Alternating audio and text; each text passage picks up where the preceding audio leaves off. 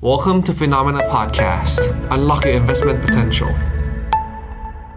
สวัสดีครับ สวัสดีครับ ต้อนรับคุณผู้ชมนะครับ เข้าสู่รายการข่าวเช้า Morning Brief ครับ สรุปข่าวสำคัญเพื่อไม่ให้คุณพลาดทุกโอกาสการลงทุนนะครับ วันจันทร์ที่ 9 มกราคม 2566 นะครับ มาเจอกับเรา 2 คนครับ ผมปั๊บจิรติคันติพโล และพี่แบงค์ใช้นนท์การจันันนะครับ สวัสดีครับพี่แบงค์ครับ สวัสดีครับพับครับ ครับ ก็ผ่านพ้นไปแล้วนะครับ กับสัปดาห์แรกของปี 2023 นะครับ เข้าสู่สัปดาห์ที่2ครับมีปัจจัยต่างๆ เกิดขึ้นมากมาย อย่างไรก็ตามเนี่ยนะครับสัปดาห์ที่แล้วต้องถือว่าเป็นสัปดาห์ที่ดีของตลาดหุ้นเราเห็นตลาดหุ้นนะครับไม่ว่าเป็นในฝั่งของตลาดหุ้นสหรัฐ ตลาดหุ้นของยุโรปครับแล้วก็ตลาดหุ้นของเอเชียด้วย ปรับตัวบวกขึ้นมาค่อนข้างดีทีเดียว หุ้นสหรัฐนะครับวันศุกร์ที่แล้วบวกขึ้นมาได้เกินกว่า 2%เลยทีเดียว ก็มีสาเหตุสำคัญนะครับมาจากเรื่องของเศรษฐกิจเรื่องของความคาดหวังนะครับมาตรการทางเศรษฐกิจต่างๆ จากทางฝั่งของรัฐบาล แล้วก็ข่าวใหญ่นะครับที่เกิดขึ้นเมื่อวานนี้ก็คือ วันที่ 8 มกราคมครับพี่แบงค์จีนนะครับก็ถือว่าเป็นการเปิดเมืองเปิดประเทศอย่างเป็นทางการแล้วนักท่องเที่ยวต่างชาตินะครับที่เดินทางเข้ามาในจีนเนี่ยไม่ต้องตรวจมีการกักตัวนะครับ แล้วก็มีการตรวจแต่อย่างใด แล้วก็ช่วงนี้เนี่ยก็ต้องถือว่าเป็นช่วงที่มีความสำคัญมากกับเศรษฐกิจของหลายประเทศ เพราะว่าเราเริ่มเห็นนะครับนักท่องเที่ยวจีน เริ่มทยอยเดินทางเข้ามาเที่ยวในบ้านเรากันมากขึ้นนะครับแล้วก็เมื่อวันศุกร์ที่ผ่านมาเนี่ยก็มีข่าวที่หลายคนตื่นเต้นกันก็คือ มีนักท่องเที่ยวจีนท่านท่านหนึ่งครับพี่แบงค์ เดินทางมาเที่ยวประเทศไทยนะครับ แล้วก็มีการถ่ายรูปกันเป็นที่ฮือฮาเลยนะครับ เดี๋ยวเปิดรูปให้คุณผู้ชมดูหน่อยนะเป็นไฮไลท์นะครับเริ่มต้นของรายการเรา แล้วเดี๋ยวเราจะมาวิเคราะห์กันว่า เกิดอะไรขึ้นนะครับกับเรื่องของเศรษฐกิจแล้วก็การท่องเที่ยวไทย นับจากนี้จะเป็นอย่างไร ไปดูนักท่องเที่ยวท่านนี้ฮะก็คือคุณแจ็คหมานั่นเองนะครับ ก็มาเที่ยวอยู่ที่เมืองไทยอยู่ที่กรุงเทพนะครับไปดูมวยที่สนามมวยราชดำเนิน แล้วก็มีไปกินอาหารที่ร้านอาหารเจ๊ฝ่ายด้วยนะครับ ก็ตื่นเต้นฮือฮากันนะถือว่า เป็นการเปิดสักราชการท่องเที่ยวไทยนะครับท่องเที่ยวชาวจีน คนนี้เนี่ยเดินทางมาแล้วก็จุดกระแสการท่องเที่ยวไทยปีนี้น่าจะคึกคักนะครับ อืมครับผมมาเริ่มกันนะครับ ก็ซึ่งเปิดไปแล้วเรียบร้อยตั้งแต่วันที่ 8 ก็คือเมื่อวานนี้ เดี๋ยวทางฝั่งทั้งท่าอากาศยาน ทั้งก็หน่วยงานรัฐบาลน่าจะมีการรายงานตัวเลขนักท่องเที่ยวนะ ว่าเข้ามาเนี่ยเพิ่มขึ้นอย่างมีนัยยะหรือเปล่าเราก็เตรียมต้อมรับ รวมถึงนะ ก็ต้องเตรียมป้องกันด้วยเช่นเดียวกัน ประหยัดไปนะครับเรียกว่าเรียกปลอดภัยไว้ไม่ประมาทไปเป็นดีที่สุดนะครับครับวันนี้จะพาคุณผู้ชมไปดูนะครับ นอกเหนือจากข่าวจีนเปิดประเทศเห็นการเดินทางครั้งใหญ่ของนักท่องเที่ยวชาวจีนแล้วนะครับ จะมีการสรุปตัวเลขเศรษฐกิจครับวันศุกร์ที่แล้วสหรัฐมีการเปิดเผย ตัวเลขการจ้างงานนอกภาคการเกษตร ออกมานะครับประมาณ 2 2 0 0 0 0 กว่าตำแหน่ง ตัวเลขดีกว่าคาดนะครับ แล้วก็มีเรื่องของการเมืองสหรัฐด้วย หลังจากที่มีความพยายามในการเลือกตั้งประธานสภาผู้แทนราษฎร เลือกกันไปสิบกว่าครั้งเนี่ยนะครับสุดท้ายแล้วก็คุณแมคคาที่ครับได้รับเสียงสนับสนุนนะครับสามารถดำรงตำแหน่งประธานสภาได้ แต่อะไรก็ตามก็ถือว่าน่าเป็นห่วงนะครับ เพราะว่ากว่าจะได้ตำแหน่งมาเนี่ยหืดขึ้นคอเลยทีเดียว ทีนี้คนก็จับตากันต่อไปว่า แล้วถ้าเกิดทำงานจริงๆเนี่ยจะมีปัญหาแบบนี้หรือเปล่านะครับ ก็ถือว่าเป็นความน่ากังวลกับเรื่องของการเมืองเสถียรเอ่อเรื่องของเสถียรภาพทางการเมืองสหรัฐที่ยังดูเหมือนว่าจะไม่มีความเข้มแข็งไม่มีความชัดเจนนะครับ นอกจากนี้นะครับก็มีข่าวเรื่องของเทสลาด้วยครับ ใครที่ซื้อเทสลากันไปในช่วงก่อนหน้านี้ในประเทศจีนตอนนี้เริ่มออกมาแสดงความไม่พอใจ เพราะเทสลาเนี่ยออกมาประกาศนะครับลดราคารถยนต์ในจีนในเอเชียนะครับหลังจากยอดขายออกมาไม่ค่อยดีเท่าไหร่ เพราะฉะนั้นเนี่ยปีนี้ปีหน้าเราน่าจะเห็นราคารถยนต์ของเทสลาในหลายประเทศนะครับปรับตัวลงมาด้วยนะครับซึ่งอาจจะเป็นข่าวดีของคนที่กำลังรอซื้อรถยนต์เทสลาอยู่ในช่วงนี้ครับพี่แบงค์กับผมครับมาเริ่มต้นกันนะครับกับสรุปตัวเลขครับของตลาดหุ้นแล้วก็ สินทรัพย์ต่างๆนะครับในช่วงสัปดาห์ที่ผ่านมาครับเราก็จะเห็นนะครับว่าสัปดาห์ที่แล้วเนี่ยถือว่าเป็นสัปดาห์ที่ค่อนข้างดีของตลาดหุ้นเลยนะฮะเพราะว่าสินทรัพย์ที่ปรับตัวบวกขึ้นมาติดอันดับต้นๆเนี่ยก็คือหุ้นครับไม่ว่าเป็นตลาดหุ้นของยุโรปนะครับบวกขึ้นมาได้ถึง 4.6% Emerging Market นะครับบวก 3.4%หุ้นของสหรัฐอาณาจักรนะครับบวกขึ้นมา 3.3%ราคาทองคำนะครับขึ้นไปแตะระดับสูงสุดในรอบ 7 เดือนครับบวกขึ้นมาได้ 2.3%ในสัปดาห์ที่แล้วนะครับ ภาพรวมเนี่ยตลาดหุ้นโลกบวกขึ้นมาได้ถึง 2%เลยนะฮะ แล้วก็ในฝั่งของตลาดหุ้นสหรัฐนะครับ S&P 500 NASDAQ นะครับ แล้วก็ดาวโจนส์บวกขึ้นมาค่อนข้างดีเช่นกัน มีอยู่ 2 สินทรัพย์นะครับ ติดลบฮะ แล้วก็ไม่ค่อยสดใสเท่าไหร่ตามข้อมูลที่เรารวบรวมกันมา ก็คือ อันที่ 1 เลยนะฮะ ตลาดหุ้นญี่ปุ่นครับ ตลาดหุ้นญี่ปุ่นนะครับติดลบไปประมาณ 0.5%สาเหตุสำคัญส่วนหนึ่งก็มาจากค่าเงินเยนนะครับที่กลับขึ้นมาแข่งค่า แล้วก็สินทรัพย์ตัวที่2ครับก็คือน้ำมันครับ น้ำมันสัปดาห์ที่แล้วสัปดาห์เดียวเนี่ยติดลบไปถึง 8.1%เลยนะครับก็ต้องบอกว่ามาจากความกังวลครับทั้งเรื่องของเศรษฐกิจโลกที่มีสัญญาณชะลอตัวในปีนี้นะครับแล้วก็ความกังวลครับเรื่องของการแพร่ระบาดโควิดในจีน จะนำไปสู่ภาวะเศรษฐกิจชะลอตัวก็ได้นะครับน้ำมันเลยปรับตัวลงไปแรงถึง 8.1%เลยครับอือครับผมก็จะเห็นว่าเป็นสัปดาห์ที่ตลาดหุ้นเนี่ยทางฝั่งยุโรปนะเขาเออฟอร์มได้ค่อนมาค่อนข้างดี นี่มีคนมาถามผมให้ผมเจ็บใจเล่นพอดีเลย คุณรัชดาบอกว่า ผมถามผมว่าผมจองตั๋วเอาไปญี่ปุ่นหรือยังเขาบอกว่าช่วงเนี้ย TG ราคาลงจากประมาณเดือนธันวาผมจองไว้แต่ธันวาแล้วพี่ปับ๊บแล้วนี่ผมดูหน้าเว็บมันลงจริงๆด้วยเห็นแล้วเจ็บใจ ผมจองไปกับฟุกุโอกะเนี่ยช่วงเมษาไปกลับอยู่ที่ประมาณสองหมื่นสามตอนนี้หน้าเว็บของการบินไทยเนี่ย ตอนนี้สองหมื่นก็คือถูกกว่าประมาณสามพัน สาเหตุก็มาจากนี่แหละ ก็ค่อนข้างชัดเจนนะก็คือราคาน้ำมันที่ลงเนี่ยและราคาน้ำมันนี่ก็เป็นต้นทุนของการบิน ช่วงนี้ก็ตั๋วถูกอย่างนี้ก็แสดงว่าเดี๋ยวนะไฟล์บินเนี่ยน่าจะเยอะมากขึ้นนักท่องเที่ยวน่าจะเข้าไทยมากขึ้นอะเดี๋ยวลองไปรอดูกันนะครับไปดูต่อครับกับตลาดหุ้นนะครับอย่างที่เราบอกไปว่าสัปดาห์ที่แล้วเป็นสัปดาห์ที่ดีของตลาดหุ้นนะครับเริ่มต้นปีกันได้อย่างสดใสฮะตลาดหุ้นก็ปรับตัวบวกขึ้นมาตอบรับนะครับโดยพ้องยิ่งฮะหุ้นจีนครับหุ้นจีนในฝั่งของเอชแชร์นะครับไชน่าเอชแชร์เนี่ย บวกขึ้นมาถึง 6.1%เลยครับ ตอบรับนะครับกับกระแสที่รัฐบาลจีนครับเริ่มส่งสัญญาณ ลดความเข้มงวดในการควบคุมอุตสาหกรรมเทคนะครับหลังจากที่ปล่อยให้แอนเนี่ยสามารถระดมทุนนะครับได้แต่ก็ไม่ได้เป็นการระดมทุนในที่สาธารณะแต่อย่างใดไม่ใช่ IPO นะฮะเป็นการระดมทุนในหน่วยงานที่เกี่ยวข้องต่างๆ กับภาคธุรกิจแล้วก็ภาครัฐนะครับหลายคนมองว่าสัญญาณนี้เป็นสัญญาณที่จีนเนี่ยจะค่อยๆผ่อนคลายการควบคุมเทคโนโลยี ประกอบกับนะครับกระแสการเปิดเมืองเปิดประเทศด้วย ทำให้หุ้นจีนในสัปดาห์ที่แล้วปรับตัวขึ้นมาค่อนข้างดีทีเดียวเอชแชร์บวกขึ้นมา 6.1%เอชแชร์บวกขึ้นมา 2.8 นะครับหุ้นยุโรปบวก 4.6 หุ้นเวียดนามก็กลับมาแล้วนะครับบวกขึ้นมาที่ 4.4%ฮะถ้าไปดูเอเชีย X Japan เนี่ยบวกขึ้นมา 3.6%นะครับ MSCI Emerging Market บวก 3.4%เกาหลีใต้บวก 2.4 แล้วก็ดาวโจนส์นะครับ S&P 500 บวกประมาณ 1.5 NASDAQ บวกขึ้นมาได้ประมาณ 1%ฮะที่น่าสนใจคือแบบนี้นะครับ ตลาดหุ้นของสหรัฐเนี่ยถือว่าเป็นสัปดาห์ที่เริ่มต้นปีได้อย่างสดใสนะครับ ภาพรวมเนี่ยคือเป็นสัปดาห์ที่บวกขึ้นมาร้อนแรงที่สุด ตั้งแต่เดือนพฤศจิกายนของปีที่แล้วเลยนะครับ ตอนนี้นะครับดาวโจนส์อยู่ต่ำกว่าจุดสูงสุดเป็นประวัติการณ์ประมาณ 9%นะฮะแล้วก็ตอนนี้เนี่ยดาวโจนส์สูงกว่าจุดต่ำสุดนะครับจากช่วงของ pandemic นะประมาณ 85%ถ้าไปดู S&P 500 บ้างนะครับ S&P 500สถิติก็คล้ายๆกันเลยฮะ ปรับตัวนะครับบวกขึ้นมาดีที่สุดในรอบเดือนรอบสัปดาห์นะครับตั้งแต่เดือนพฤศจิกายน แล้วก็หลังจาก 4 สัปดาห์ก่อนหน้านี้ S&P 500 ติดลบไปติดต่อกัน สัปดาห์ที่แล้วกลับมาบวกได้แล้วนะครับ ตอนนี้ S&P 500 เนี่ยอยู่ห่างจากเลขคอร์ดไฮประมาณ 19%ฮะแล้วก็อยู่เหนือนะครับจุดต่ำสุดในรอบโควิดประมาณ 77%แล้วที่น่าสนใจคือ NASDAQ ครับ NASDAQ เนี่ยนะครับบวกขึ้นมาได้ 1%นะครับแล้วก็แน่นอนฮะว่าติดลบมาติดต่อกัน 4 สัปดาห์สัปดาห์ที่แล้วบวกขึ้นมาได้เป็นสัปดาห์แรกนะครับ ตอนนี้ NASDAQ อยู่ต่ำกว่าจุดที่สูงที่สุดออทามไฮประมาณ 34%ก็ถือว่าเป็นสัปดาห์ที่ฟื้นตัวขึ้นมาได้ค่อนข้างดีทีเดียวนะครับมีหนึ่งตัวเลขครับที่อยากพาให้คุณผู้ชมไปดูกันฮะอย่างที่เราบอกไปนะครับว่าในช่วงปีที่แล้วเนี่ยเป็นปีที่ไม่ค่อยดีเท่าไหร่นะครับของตลาดหุ้นสหรัฐฮะมีการปรับตัวลงไปนะครับอย่างดาวโจนส์ติดลบไปถึงกว่า 20%นะครับแต่จากสถิติที่ผ่านมาครับคือปีไหนก็ตามนะครับที่ตลาดหุ้นสหรัฐมีการปรับตัวลงมาอย่างรุนแรง เป็นตัวเลข 2 หลักนะครับ ปีถัดไปครับ มักจะเห็นการปรับตัวบวกขึ้นมาได้ครับสถิตินะครับมีเพียงไม่กี่ปีเท่านั้นที่ติดลบแรงติดต่อกัน 2 ปีฮะอย่างปี 2008 เนี่ย S&P 500 นะครับ ติดลบไป 37%ปีถัดไปครับคือปี 2019 เนี่ย บวกขึ้นมาได้ถึง 26%นะครับ เดี๋ยวมาลุ้นกันฮะ ปีที่แล้ว S&P 500 ติดลบไป 19เกือบ20%นะครับ แล้วปีนี้แหละครับ จะสามารถบวกขึ้นมาได้เป็นตัวเลข 2 หลัก อย่างที่สถิติในอดีตเคยทำมาหรือเปล่า น่าลุ้นมากนะครับ แล้วหลายคนอาจจะมองว่า ปีนี้อาจจะเป็นปีที่สดใสของตลาดหุ้น สะท้อนจากการเริ่มต้นสัปดาห์มาค่อนข้างดีครับพี่แบงค์ปีที่เกิดเงินเฟ้อนะสู้กับเงินเฟ้อเยอะๆ ก็เป็นปีปีหนึ่งเก้าเจ็ดสามปีนั้นลบสิบสี่กลายเป็นว่าอีกปีหนึ่งลบยี่สิบหกนะฮะกับอีกปีหนึ่งคือเกิดวิกฤต .com คือปีสองพัน .com เนี่ยมันทำตลาดเซนดิเมนต์พังไปเลยระดับหนึ่ง ก็เลยทำให้ปี 2001 นั้นลบต่อลบอีก 22.1%ก็คือลบ 2 ปีติดนะฮะแต่ทั้ง 9 9 ปีที่ลบระดับดับเบิลดิจิตเนี่ย มี 2 ปีที่ติดลบต่อ 2 ปีติด นอกนั้นอีก 7 ปีเนี่ยบวกกันต่อ มาดูว่าปี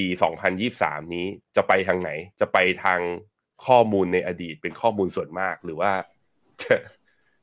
เพราะว่าปีนี้ก็ต้องอย่าลืมแหละ สิ่งที่ทุกคนรู้อยู่แล้วก็คือว่ามีความเสี่ยงที่จะเกิดเศรษฐกิจชะลอหรือว่า recession ในยุโรป ในอังกฤษแล้วก็ในอเมริกา คราวนี้ปีที่เกิด recession ตลาดมันจะเป็นบวกได้ไหมโอ้โห นี่ก็ท้าทายมากเหมือนกันนะนะครับ ครับ อะมีข้อมูลเพิ่มเติมครับ ต้องไปดูภาพนี้ครับอะภาพนี้เห็นนะฮะว่าปีไหนตลาดหุ้นติดลบแรงๆปีถัดไปมักจะบวก แต่ก็มีข้อยกเว้นมีเงื่อนไขเหมือนกันครับพี่แบงค์คือถ้าปีไหนเนี่ยเป็นปีที่เกิดภาวะเศรษฐกิจถดถอยนะครับก็มีโอกาสเป็นไปได้ครับ ที่ตลาดหุ้นจะติดลบติดต่อกัน 2 ปีนะครับ ถ้าดูจากสถิติย้อนหลังตั้งแต่ปี 1930 เนี่ยเขาบอกว่าการติดลบนะครับ ติดต่อกัน 2 ปีของตลาดหุ้นเนี่ย เกิดขึ้นได้แล้วก็มีโอกาสสูงด้วยนะครับ ถ้าหากปีไหนเกิดภาวะเศรษฐกิจถดถอยฮะถ้าไปดูเนี่ยนะครับก็เราเห็นฮะสิ่งที่เคยเกิดขึ้นมาเนี่ยจะมีช่วงของปีทศวรรษ 1970 นะครับ มีช่วงของปีทศวรรษ 1930 ฮะ แต่ก็ไม่ได้เกิดบ่อยนักนะครับ แต่ก็ต้องเป็นตัวเลขที่เราต้องระมัดระวังนะว่าปีไหนเศรษฐกิจถดถอย มีโอกาสตลาดหุ้นจะติดลบไปแรงเช่นกันครับ อืมครับผม ครับมาดูกันต่อนะครับ นอกจากความเคลื่อนไหวของตลาดหุ้นแล้วฮะ ไปดูสินทรัพย์อื่นกันบ้างครับ ว่าเป็นยังไงนะครับ ก็ตลาดหุ้นปรับตัวบวกขึ้นมาได้ดีนะครับ ไปดูที่ sector บ้างครับ สัปดาห์ที่แล้วนะครับ sector ไหนใน S&P 500บวกขึ้นมาได้บ้างนะครับ ก็บอกว่าส่วนใหญ่จะบวกได้หมดเลยฮะไม่ว่าเป็น Communication Material สถาบันการเงินกลุ่ม Industrial นะครับที่บวกขึ้นมาได้แรงที่สุดเนี่ยก็คือในฝั่งของ S&P 500 Communication Services นะครับบวกขึ้นมา 3.7%ฮะแล้วก็ที่ปรับตัวลงไปนะครับก็คือกลุ่ม Healthcare กับสัปดาห์ที่แล้วติดลบไปประมาณ 0.2%ครับ ก็จะเห็นว่าบวกหลักๆ แล้วก็เป็นทางฝั่งหุ้นโกรดนะที่อยู่ใน Communication Service หรือกลุ่ม IT เนี่ยบวกได้ค่อนข้างดีนะครับแต่ว่าทางฝั่ง Healthcare ก็ติดลบเนี่ยก็แสดงให้เห็นว่าเหมือนตลาดสัปดาห์ที่ผ่านมา เริ่มไป price เรื่องการชะลอการขึ้นดอกเบี้ย เริ่มไป price เรื่องอ่าเรื่องของเงินเฟอ้อที่มีโอกาสปรับตัวลงเนื่องจากราคาน้ำมันลง ก็เลยทำให้หุ้น growth เนี่ยวิ่งได้ส่วนหุ้น defensive เนี่ย ยังนิ่งๆสันไซเวย์อยู่ ติดลบก็ติดลบไม่เยอะนะครับ ครับ ถ้าไปดูต่อครับว่าที่ปรับตัวบวกขึ้นมาได้ในสัปดาห์ที่แล้วนะครับ ส่วนใหญ่เนี่ยไปอยู่ในหุ้นตัวไหนนะครับ ไปดู heat map กันครับ S&P 500ฮิตแมปนะฮะเราก็จะเห็นว่าหุ้นในกลุ่มสถาบันการเงินสัปดาห์ที่แล้วบวกขึ้นมาได้ค่อนข้างดีอย่างที่บอกไปนะครับ Berkshire Hathaway บวกขึ้นมา 3% JP Morgan บวกขึ้นมาได้ 3 เกือบ4%นะครับ Bank of America ก็บวกขึ้นมาได้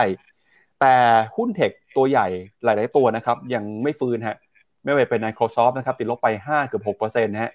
มีเทสลานะครับสัปดาห์ที่แล้วติดลบไปต่อประมาณ 5.7%เป็นสัปดาห์ที่ความเคลื่อนไหวผันผวนนะครับมีข่าวเรื่องของการลดราคารถยนต์ไฟฟ้าในจีนด้วย แล้วก็ที่ฟื้นขึ้นมาได้เนี่ยมีเมตาของ Facebook นะครับบวกขึ้นมา 10% Netflix บวกขึ้นมา 10%ฮะแล้วก็ Nvidia Apple ก็บวกขึ้นไม่ได้ Amazon นะฮะค้าปลีกบวกขึ้นมา 3%สัปดาห์ที่แล้วแม้ว่าราคาน้ำมันจะลงไปแต่ Exxon Mobil บวกขึ้นมาได้ 1.7%ครับ อือครับผมตัวที่ชุดดัชนีเลยก็คืออย่าง Tesla กับ Microsoft เนี่ย ลบกันตัวละประมาณ 5%ก็เลยชุดให้ตัว IT sector นั้นบวกได้ไม่เต็มที่ ถ้า 2 ตัวนี้ดีดกลับมาขึ้นเมื่อไหร่เนี่ยผมคิดว่าก็เป็นสัญญาณฟื้นตัวที่น่าสนใจทีเดียวสำหรับหุ้นโกลด์ครับ ครับ ไปดูกันต่อครับ นอกจากตลาดหุ้นแล้วนะครับ สินทรัพย์อื่นๆเป็นยังไงบ้างฮะถ้าไปดูในสไตล์ performance ครับ investment ฮะก็จะเห็นว่า world value index บวกได้นะครับ หุ้น small cap หุ้น large cap quality index หุ้น growth ยังบวกได้อยู่ถ้าเกิดเป็นภาพดัชนีของทั้งโลกนะครับ แต่หุ้นในกลุ่มโมเมนตัมสัปดาห์ที่แล้วเนี่ยเกือบจะไม่บวกนะครับ ติดลบไปเล็กน้อย 0.1%ครับ แล้วก็มาดูกลุ่ม thematic บ้างนะครับบล็อกเชนครับสัปดาห์ที่แล้วเริ่มบวกขึ้นมาแล้วนะครับ 8.4% semiconductor e-sports นะครับ sustainable energy บวกขึ้นมาได้ ที่ติดลบไปในสัปดาห์ที่แล้ว มีอยู่ 2ติมติกด้วยกันก็คือกลุ่ม healthcare แล้วก็กลุ่ม cyber security ครับ มาดูต่อที่ค่างเงินบ้างครับ สัปดาห์ที่ผ่านมานะครับ จะเห็นว่าค่างเงินดอลลาร์เนี่ยมีการเคลื่อนไหวในทิศทางอ่อนค่าลงไปนะครับ เพราะว่าค่างเงินในตะกร้าที่เข้ามาคำนวณเนี่ยมีการแข่งค่านะครับไม่ว่าจะเป็นค่าเงินหยวนค่าเงินปอนนะฮะเอาขอไปฮะสัปดาห์ที่แล้วดอลลาร์เนี่ยถ้าดูภาพรวมทั้งสัปดาห์บวกขึ้นมาแข่งค่าได้เล็กน้อย 0.3%แต่ถ้าหากว่าไปดูเปรียบเทียบกับค่าเงินบาท เงินบาทแข่งค่ามากกว่าครับ เงินบาทแข่งค่าขึ้นไปถึง 2.4%เมื่อเทียบกับดอลลาร์ เป็นการเริ่มต้นปีที่ถือว่าเงินบาทเป็นหนึ่งในสกุลเงินที่แข็งค่าอย่างรวดเร็วมากที่สุดของโลกครับพี่แบงค์อืมครับผม ถึงแม้ว่าวันศุกร์ที่ผ่านมาดอลลาร์จะมีการอ่อนค่าลงมา ค่อนข้างเร็วนะอ่าตอนแรกเนี่ยกลับขึ้นไปเนี่ยทะลุขึ้นไปเกินร้อยห้าด้วย เมื่อวันพฤหัส แต่ว่าวันศุกร์เนี่ยก็ดิ่งกลับลงมาต่ำกว่าร้อยสี่อีกล่าสุดเช้านี้ที่ประมาณร้อยสามจุดแปดก็ทำให้เห็นว่าเส้นค่าเฉลี่ย20 วันนั้นของ dollar index นั้น ยังไม่สามารถผ่านไปได้ ดอลลาร์ยังอยู่ในโมเมนตัมของขาของการอ่อนค่า ก็แปลว่าทางฝั่ง emerging market รวมถึงไทยเนี่ยที่บอกว่าค่าเงินบาทเราแข็งแข็งแข็งแข็งเนี่ยอาจจะแข็งได้ต่อนะครับ ไปดูต่อกับตลาดตราสารนี้บ้างครับพี่แบงค์ครับผมทางฝั่งตราสารหนี้นะครับ ตัวบอลยูสองปีเนี่ยก็จะเห็นว่าตัวเบสิสพอยต์นั้นย่อลงมา ทุกตัวพันธบัตรไม่ว่าจะเป็นพันธบัตรญี่ปุ่น จีนไทย US แล้วแล้วก็เยอรมัน ก็สะท้อนเรื่องพอราคาน้ำมันย่อลงมา ก็ทำให้ความคาดหวังเงินเฟ้อลดลงมา ความคาดหวังเงินเฟ้อลดลงมา ก็ตลาดก็มีความเชื่อว่าถ้าอย่างนั้นดอกเบี้ยก็ไม่น่าจะขึ้นแรง จึงมีแรงซื้อกลับเข้ามาในตลาดตราสารหนี้นะครับ ตัวระยะสั้นก็จะเห็นว่าปรับตัวลงมาเนี่ยกันทุกกันทุกประเทศเลย ในขณะที่ตัว 10 ปีเนี่ยก็มีแค่ตัวพันธบัตรญี่ปุ่นเท่านั้น ที่ตัวยิวนั้นมีการปรับขึ้น นอกนั้นก็ปรับลงกันหมดเลย ไม่ว่าจะเป็นไทยอเมริกาแล้วก็เยอรมันนะครับ ฝั่ง REIT ครับ ฝั่ง REIT เนี่ยสัปดาห์ที่ผ่านมา REIT ทางฝั่งฮ่องกงแล้วก็ทางฝั่งยุโรปเนี่ยมีการฟื้นตัวแต่ผมคิดว่าเป็นการฟื้นตัวจากตัวตลาดหุ้นที่ค่อนข้าง outperform อยู่แล้วนะแต่ REIT ที่ยุโรปน่าสนใจเพราะว่าตัวตลาดหุ้นยุโรปอะสัปดาห์ที่แล้วบวกประมาณ3%แต่ตัวที่ outperform เนี่ยคือ REIT ในขณะที่ทางฝั่งฮ่องกงเนี่ยเราเห็นดัชนีฮั่งเส็งขึ้นมายืนทะลุเหนือเส้นค่าเฉลี่ย 200 วันได้ แล้วก็พาให้ดัชนีกลุ่มอุตสาหกรรมตัวอื่นขึ้นมาด้วย แม้แต่วีตัวฮ่องกงเองก็ขึ้นมาด้วยนะครับ ตอนนี้ก็บวกขึ้นมา 2.8วีไทยเรายังไซด์เวย์นะ เรายังไม่บวกไม่ลบอยู่ที่ประมาณสัก 0.2%เท่านั้น แต่ดูสถานการณ์แล้วรีดปีนี้ก็มีความท้าทายตรงที่ถ้าดอกเบี้ยนโยบายของทั้งโลกเนี่ยยังปรับขึ้นมาอีก อัตราผลตอบแทนที่ใกล้เคียงกันจูงใจกันเนี่ยแบบว่ามันจะจูงใจทำให้นักลงทุนลงทุนในรีดเนี่ยโยกจากสินทรัพย์รีดเนี่ยย้ายไปที่ตราสารหนี้หรือเปล่า อันนี้ต้องมารอดูกันอีกทีหนึ่งนะครับ ยกเว้นแต่ว่าการเปิดเมืองแล้วก็สามารถขยับราคาค่าเช่า occupancy rate กลับมา ถ้าอย่างเงี้ยรีดปีนี้ก็จะมีอัพไซด์อยู่นะครับครับก็ถือว่าเป็นการเริ่มต้นสัปดาห์ที่ค่อนข้างดีนะครับสำหรับการเริ่มต้นในปี 2023 ครับ ทีนี้เดี๋ยวเรามาดูกันฮะกับเหตุการณ์ที่จะเกิดขึ้นนะครับแล้วก็น่าจะเป็นประเด็นใหญ่ที่ส่งผลต่อโลกการลงทุนตลอดทั้งสัปดาห์นี้เลยนะครับก็คือข่าวการเปิดเมืองการเปิดประเทศของจีนครับเริ่มต้นดีเดย์แล้วนะครับวันที่ 8 มกราคม หรือว่าเมื่อวานนี้ครับเมื่อวานนี้เนี่ยถือว่าเป็นจุดเริ่มต้นนะครับที่ชาวจีนจำนวนมากครับจะมีการเดินทางครั้งใหญ่ด้วยนะครับสอดคล้องงานกับช่วงของเทศกาลวันตรุษจีนฮะในช่วง 40 วันก่อนเทศกาลตรุษจีนเนี่ยชาวจีนนะครับก็จะนิยมเดินทางท่องเที่ยวกัน ก็คือเดินทางก่อนแล้วก็หลังตรุษจีนนะครับช่วงช่วงนี้เนี่ยใช้เวลาประมาณ 40 วันด้วยกันฮะในจีนเขาเรียกว่าเป็นช่วงของเทศกาลชุนยุ่นฮะซึ่งถือเป็นการเดินทางย้ายถิ่นฐานของประชากรจำนวนมากที่สุดในโลก ก่อนที่จะเกิดการแพร่ระบาดของโควิดนะครับแล้วก็วันที่ 8 มกราคมในปีนี้ก็ถือเป็นวันสำคัญเช่นกัน ที่ทางการจีนเนี่ยออกมาประกาศนะครับยกเลิก แล้วก็ผ่อนคลายมาตรการการตรวจแล้วก็การกักเชื้อโควิด จากคนที่เดินทางมาจากต่างประเทศเลยนะครับ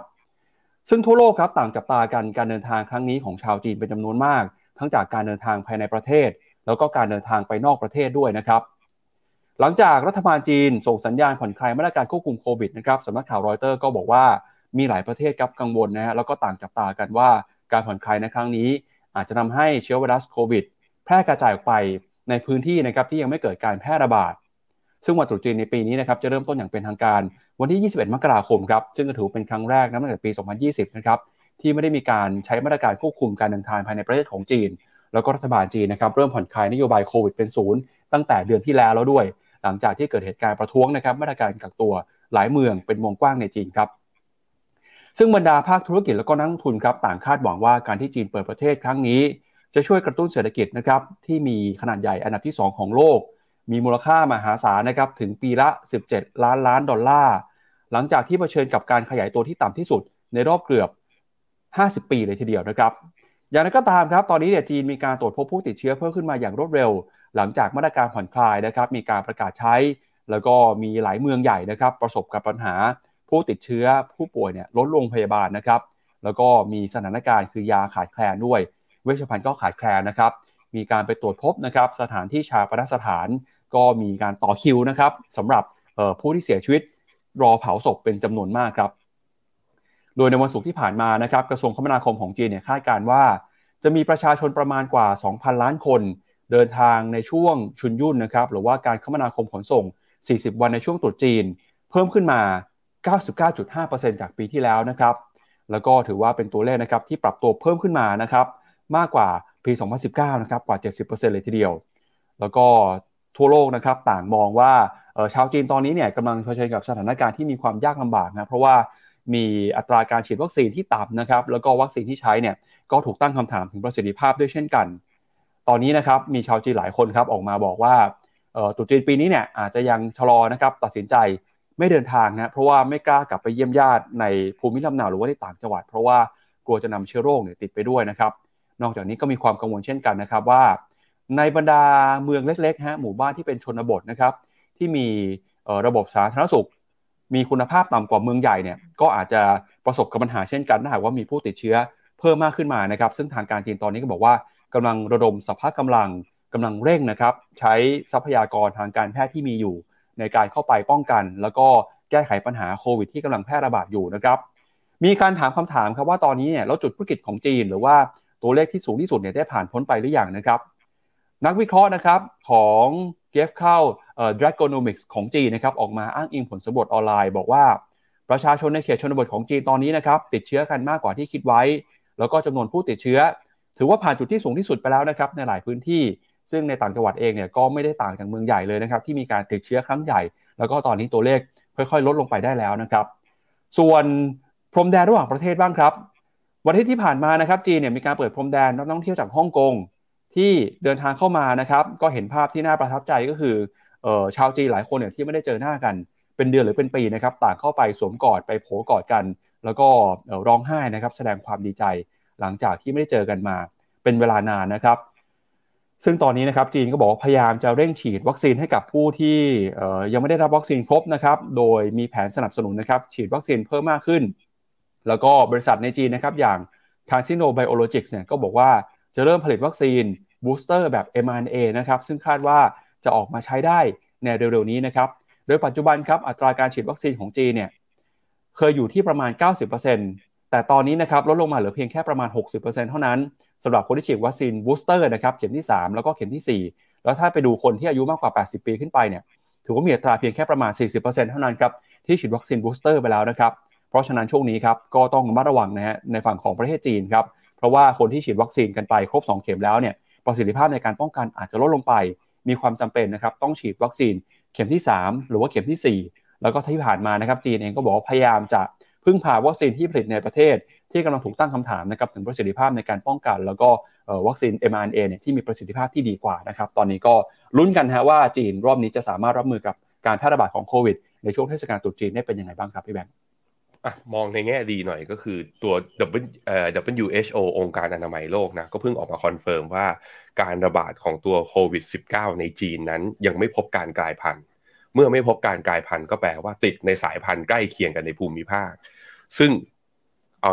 ตามเอาตามตรงเลยถึงแม้ว่ารายงานผู้ติดเชื้ออย่างในประเทศเรา หรือในที่อื่นอย่างเงี้ย จะรายงานออกมาน้อยแต่จริงๆคนว่าผมเชื่อว่าก็มีการติดเชื้อ แล้วก็แบบว่ารักษาตัว โฮมไอโซเลชันอยู่บ้านแล้วหายกันกันกันไปค่อนข้างเยอะแล้วนั้นเมื่อมันเป็นเชื้อตัวเดียวกัน ก็อย่างน้อยๆนะอันนี้คาดหวัง อันนี้อันนี้ความเห็นส่วนตัวเลย เราอาจจะมีภูมิของสิ่งนี้อยู่แล้วนะฮะของตัวโควิดสายพันธุ์นี้อยู่แล้ว แต่ยังไงก็แล้วแต่ไม่ประมาทนะ ตอนนี้ก็ต้องมาตามดูกัน เพราะว่าแต่ถ้าผ่านเวฟนี้ไปได้โดยที่จำนวนผู้ติดเชื้ออ่าไม่เพิ่มขึ้นจำนวนผู้ที่ป่วยหนักอาการรุนแรงไม่ได้เพิ่มขึ้น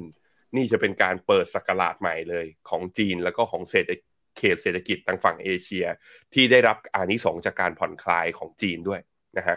แล้วก็ต้องยอมรับนะจีนเนี่ยนโยบายของเขามันจะมีเขาเรียกว่า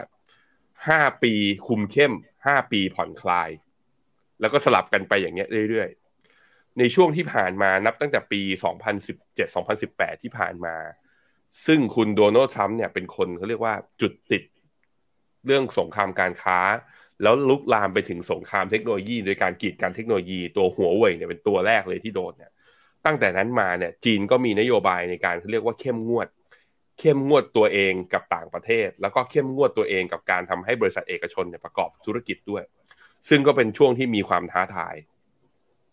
แต่เราเห็นนับตั้งแต่ไตรมาสสามไตรมาสสี่ปีที่แล้วแล้วว่า จีนเริ่มผ่อนคลายในหลาย ๆ มุม China Evergrande เนี่ยก็มีการเข้าไปช่วยคู่ค้าใช่ไหม มีการลดลด reserve requirement ratio ลงอย่างต่อเนื่อง สั่งปรับ Ant Finance ไปแล้วเรียบร้อยก็แปลว่าตอนนี้ Ant clear กับทางการเรียบร้อยแล้วนะจะดำเนินธุรกิจต่อก็น่าจะดำเนินได้ เริ่มผ่อนคลายมาตรการโควิด จากระดับสูงสุดลงมาลดลงมาหนึ่งระดับ แล้วนี่ล่าสุดก็คือมีการเปิดไฟบินเข้าประเทศวันที่ 8 มกรานี้ นั่นแสดงให้เห็นว่ากำลังเข้าสู่ยุคของการผ่อนคลายหรือไม่ ซึ่งยุคของการผ่อนคลายของจีนที่ผ่านมาก็ทำให้การลงทุน ในตลาดหุ้นจีนนั้น มีความเป็นไปได้ว่าน่าจะมีอนาคตสดใสด้วยเช่นเดียวกันมันปีนี้ก็เลยเป็นปีที่ investment team ของทางฟิโนเมนานะ เราแบบแอบมองไปที่จีนว่าเราเชื่อว่าจีนปีนี้น่าจะสร้างผลตอบแทนให้กับพอร์ตการลงทุนในภาพรวมนะครับ ครับงั้นก็เดี๋ยวเรามาดูภาพหน่อยนะครับ แล้วตลาดหุ้นจีนนะครับที่บอกว่าปรับตัวขึ้นมาได้อย่างสดใสนะครับ ในช่วงสัปดาห์ที่ผ่านมา จะทำให้มุมมองนะครับหรือว่าความน่าสนใจของหุ้นจีนเปลี่ยนไปได้อย่างก็ที่ผ่านมาปีที่แล้วเนี่ยหุ้นจีนถือว่าเป็นปีที่ไม่สดใสเลยนะครับมีการปรับตัวลงมาอย่างรุนแรง เริ่มต้นปีมาหุ้นจีนค่อยๆ ฟื้นขึ้นมาแล้วนะครับแต่นั้นก็ตามฟื้นขึ้นมาอยู่ในระดับที่น่าสนใจหรือเปล่า เรามาดูภาพของตลาดหุ้นเอเชียในช่วงเช้าวันนี้กันหน่อยนะครับก็หุ้นจีนนะครับกำลังจะเปิดแล้วฮะวันนี้เปิดมาเซี่ยงไฮ้คอมโพสิตบวกขึ้นมาได้ 0.35%นะครับ แล้วก็หุ้นเอเชียในทั้งตลาดเนี่ยก็ส่วนใหญ่ก็บวกขึ้นมาได้นะครับออสเตรเลียนิวซีแลนด์บวกขึ้นมาวันนี้ตลาดหุ้นญี่ปุ่นปิดนะครับแล้วก็ China A50 ครับบวกขึ้นมา 0.3%นะฮะฮั่งเส็งฮ่องกงเช้านี้เปิดมาบวกมา 1.2%ครับไต้หวันบวกขึ้นมา 1.5%ก็ได้รับแรงหนุนนะครับมาจากเรื่องของ sentiment การประกาศตัวเลขเศรษฐกิจของสหรัฐในวันศุกร์ที่แล้วด้วยคอสปีเกาหลีใต้วันนี้เปิดมาบวก 2%เลยนะครับ ก็ถือว่าสดใสฮะแล้วก็เวียดนามนะครับทิ้งทวนไปวันศุกร์ที่แล้วเดี๋ยวลงไป 0.4 แต่ทั้งสัปดาห์สัปดาห์ที่แล้วเนี่ยเวียดนามบวกขึ้นมาได้ค่อนข้างดีนะครับ 3-4%เลยครับพี่แบงค์ครับผมครับเดี๋ยวชวนพี่แบงค์ไปดูตลาดหุ้นจีนหน่อยนะครับว่าฟื้นขึ้นมาในรอบนี้เนี่ยทั้ง H share ทั้ง A share นะครับทำให้ภาพขาลงเนี่ยเปลี่ยนไปหรือยังครับ อืมครับผมยังไม่เปลี่ยนหรอกแต่ว่าดูทิศทางดูดีขึ้น ผมพาไปดูตัวนี้ก่อน dollar index อย่างที่บอกไปนะ เมื่อวันพฤหัสเนี่ยดีดกลับขึ้นมาทะลุเหนือเส้นค่าเฉลี่ย20 วัน แล้วขึ้นไปทะลุ 105 ด้วย เราก็คิดว่าเอาแล้วดอลลาร์จะกลับมาอยู่ในโซนแข็งค่า ปรากฏว่าไม่ครับ วันศุกร์เนี่ยโดนตบหัวคว่ำลงมานะทำให้ dollar index เนี่ยย่อมานี้อยู่ที่ 103.75แล้วตัวบอลยูสิปีของตัวพันธบัตรสหรัฐเนี่ยมีแรงซื้อกลับเข้ามาด้วย หลุดเส้นค่าเฉลี่ย 100 วัน จากตอนแรก trade อยู่ที่ประมาณสัก 3.8 ตอนนี้ลงมาเหลือ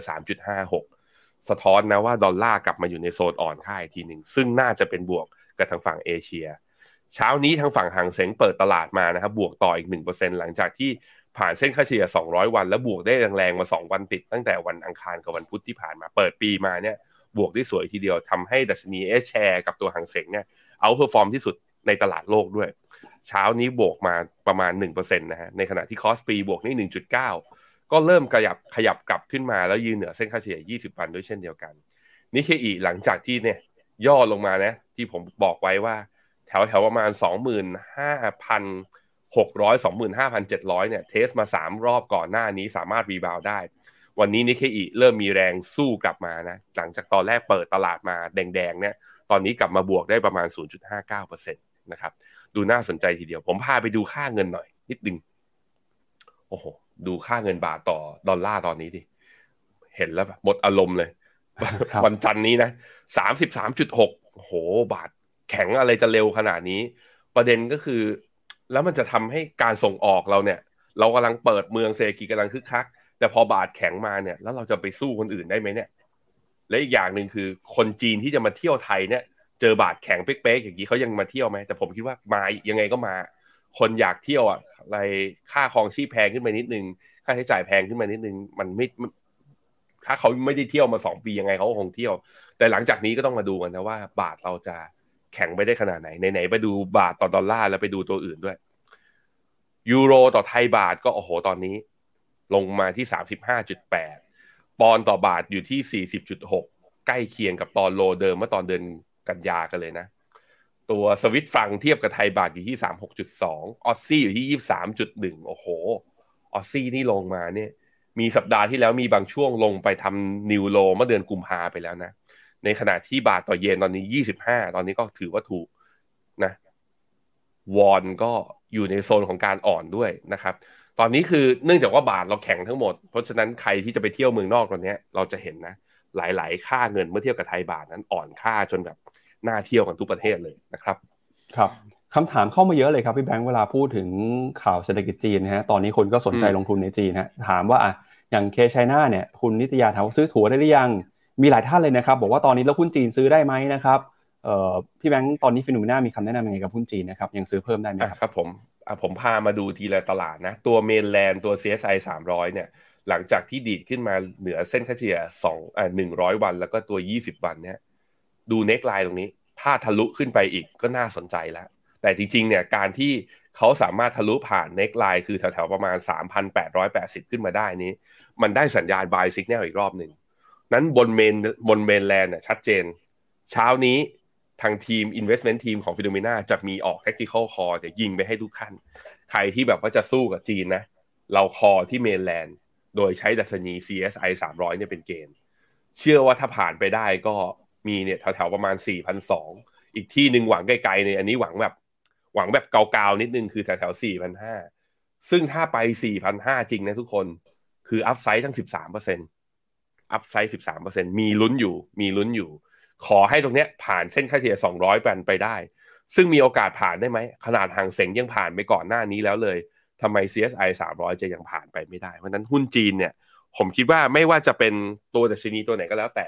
ถ้าเมนแลนด์วิ่งเดี๋ยว H share ก็วิ่ง ถ้า H share วิ่งด้วยเดี๋ยวตัวหุ้นเทคใน ADR NASDAQ Golden Dragon CSI China Internet ก็น่าจะวิ่งด้วยเช่นเดียวกันเพราะนั้นช่วงระยะสั้นตอนนี้เป็นช่วงโมเมนตัมที่น่าจะเก็บเกี่ยวจากหุ้นจีนได้นะใครไม่มีหรือมีอยู่เบาอยู่ ใช้จังหวะนี้ในการทยอยเข้าซื้อเพิ่มได้นะครับ ครับเอาละครับ มาดูอีกเรื่องหนึ่งฮะที่เป็นเรื่องสำคัญนะครับที่ทำให้ตลาดหุ้นเนี่ยสดใส เมื่อวันศุกร์ที่ผ่านมานะครับก็คือการเปิดเผยตัวเลขเศรษฐกิจของสหรัฐนะครับ วันศุกร์ที่แล้วครับสหรัฐอเมริกามีการเปิดเผยตัวเลขการจ้างงานนอกภาคการเกษตรนะครับ จากเดิมเนี่ยตลาดคาดว่าเดือนธันวาคมจะมีการจ้างงานเพิ่มขึ้นมาประมาณ 200,000ตำแหน่ง ตัวเลขออกมาจริงนะครับ223,000ตำแหน่งฮะดีกว่าคาด 23,000ตำแหน่ง ปกติแล้วเนี่ยเวลาที่เรารับรู้กันนะครับถ้าเศรษฐกิจสหรัฐแข็งแกร่ง ตัวเลขการจ้างงานออกมาดี ก็มักจะไม่เป็นข่าวดีของตลาดหุ้นนะเพราะว่าถ้าตัวเลขแข็งแกร่งจริงเนี่ยเฟดก็จะมีความมั่นใจที่จะใช้นโยบายการเงินเข้มงวดมากขึ้นนะครับ ประกอบกับครับอัตราการว่างงานตอนนี้ปรับลงมานะครับ จากเดิมเนี่ย 3.7 ฮะลงมาอยู่ที่ 3.5 ครับ ถือว่าเป็นตัวเลขที่ดีกว่าคาดเช่นกัน จ้างงานเพิ่มขึ้น อัตราการว่างงานลดลง น่าจะเป็นข่าวดีนะครับเออน่าจะเป็นข่าวที่บอกว่าเศรษฐกิจสหรัฐแข็งแกร่ง เฟดน่าจะมั่นใจใช้นโยบายการเงินเข้มงวด แต่ทำไมหุ้นถึงขึ้นฮะเพราะว่าตัวเลขนี้ครับตัวเลขที่ทำให้ตลาดหุ้นกลับมามีความมั่นใจเรื่องเศรษฐกิจอีกครั้งหนึ่งก็คือเรื่องของตัวเลขอัตราการจ้างงานชั่วโมงการ ค่าจ้างแรงงานนะครับ ปรากฏว่าตลาดเนี่ยคาดการณ์ว่าค่าจ้างเฉลี่ยรายชั่วโมงเนี่ยในเดือนธันวาคมจะเพิ่มขึ้นมาอยู่ที่ 5%แต่ออกมาจริงคือ 4.6%ฮะกลายเป็นว่าตัวเลขนี้ตัวเลขเดียวเนี่ยทำให้ตลาดนะครับกลับมามีความหวังครับว่าเงินเฟ้อสหรัฐน่าจะชะลอลงมาแล้ว เพราะว่าอัตราค่าจ้างรายชั่วโมงลดลงไปนะครับพอเป็นแบบนี้ฮะตลาดกลับมาพลิกกลับกลายเป็นบวกเลยนะครับพี่แบงก์ก็คือกลายเป็นว่ามองเรื่องนี้กลายเป็นเรื่องดีทันทีฮะจากตัวเลขที่ การจ้างงานเพิ่มขึ้นอัตราการว่างงานลดลง แต่พอไปเจอตัวเลขค่าจ้างรายชั่วโมงที่ออกมาดีเนี่ยนะครับตลาดก็กลับมามองว่า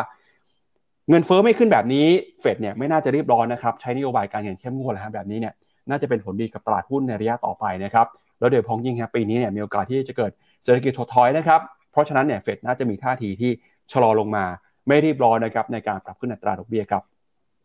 เดี๋ยวเรามาดูกันหน่อยนะครับว่าไส้ในเนี่ยเป็นยังไงบ้างเราก็จะเห็นนะครับว่า การจ้างงานในรอบนี้ครับ มีการจ้างงานเพิ่มขึ้นนะครับในหลายภาคส่วนนะครับ โดยเฉพาะยิ่งฮะในฝั่งของธุรกิจนะครับที่เกี่ยวข้องกับภาคการบริการนะครับ ถ้าไปดูตัวเลขเนี่ยเราก็จะเห็นนะครับว่าในฝั่งของ leisure and hospitality นะครับหรือว่า